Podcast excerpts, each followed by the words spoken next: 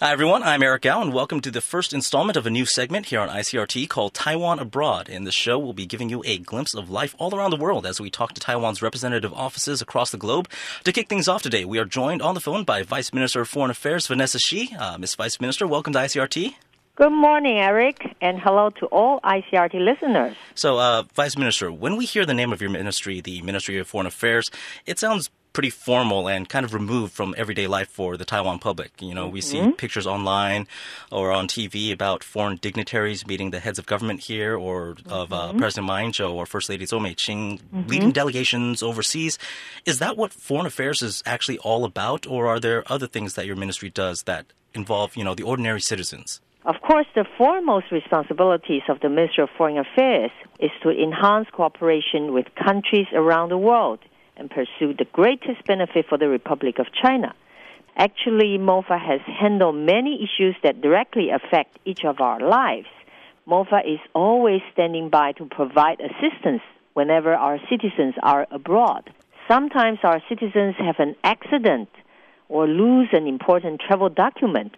That is when our 117 overseas offices can help. Each office runs a 24 hour hotline to provide emergency uh, uh, services to our citizens traveling overseas. This can mean helping them replace lost travel documents, contacting their family members in Taiwan, helping them get proper medical attention, and even helping arrange their return to Taiwan if needed. So MOFA is kind of a emergency safety net for the public when they're overseas. Mm, yes, but this is only part of what MOFA is doing to help our citizens traveling overseas. More importantly, MOFA has arranged for our passport holders to enjoy visa waiver or landing visa treatment in 140 countries and areas around the world, including most of the tourist and business destinations most popular with Taiwanese people. The ROC passport is now ranked the 22nd easiest passports to use worldwide. Does that mean that uh, people with Taiwan passports don't need to you know, get visas before they travel? Um, well, the visa application procedures for traveling to any of these 140 countries or areas have been waived or simplified, but there are still some important details. You can find useful information at our website, boca.gov.tw. Like what, for instance? Make sure you check the length of your passport's validity before you make your airline reservations. If your passport is going to expire within six months, you may not meet the requirements of receiving a visa waiver or landing visa treatment. MOFA is responsible for issuing passports to our nationals. So if you find that your passport's validity is less than six months, do allow extra time to get it renewed in advance. Are there any other details like this that people should be aware of? Another important matter that often gets overlooked is uh, getting enough travel and overseas medical insurance. Receiving medical treatment overseas can be very expensive, even if you are only taking a short trip. So there is still a lot to think about before you, you know, book your tickets. Yes, uh, but travel abroad for tourism or short business trips, it's so much easier since we gained visa waiver and visa landing treatment. And MOFA is proud of helping to make it possible. But for longer trips, uh, for like work or for study, that still needs a visa, right? Generally, yes. If it is long term work or study. However, there is another exciting choice for young people between the age of 18 and 35, which is going on working holiday. MOFA has secured youth working holiday agreements with 13 partner countries. These make it easier for our young people to travel to any of the 13 countries for up to one or two years. You can take holiday, you can learn language, you can experience different cultures. So far, over 160,000 young people from Taiwan have joined Working Holiday Program overseas. So this is basically a chance to go out and see the world and swap places with people from other countries for a while. That's right.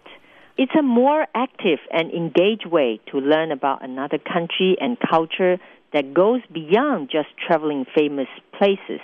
It's a fantastic way to broaden your international horizons and make new friends. Well, it sounds like a great way to spend, you know, a summer vacation or some time between graduating and, you know, starting work. Yes, seeing how others live and work in any of these partner countries and sharing with friends there what it is like to live and work in Taiwan can be fun and exciting.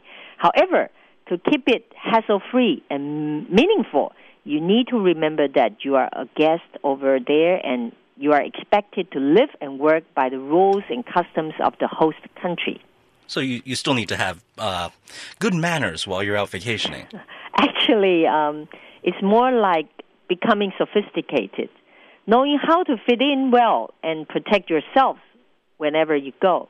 The most popular working holiday destination for young people from Taiwan is Australia. However, cars in Australia drive on the left, so you really have to be mindful of safety.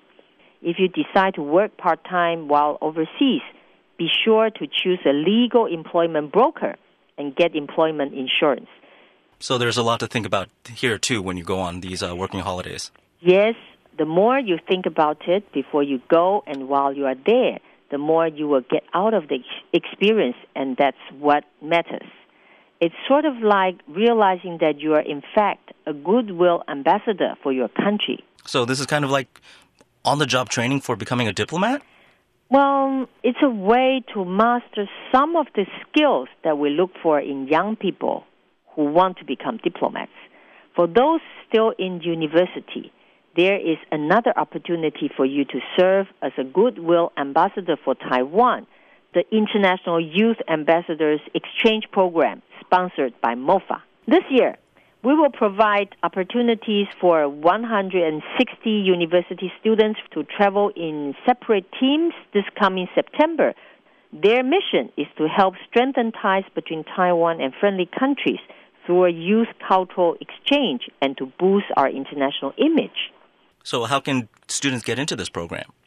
They first register for the qualifying competition before March the 20th of this year.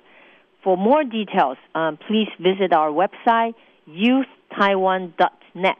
They will receive training to showcase what has been achieved in Taiwan regarding sustainable development so it's a real opportunity to tell the rest of the world what we care about here in Taiwan and what we stand for.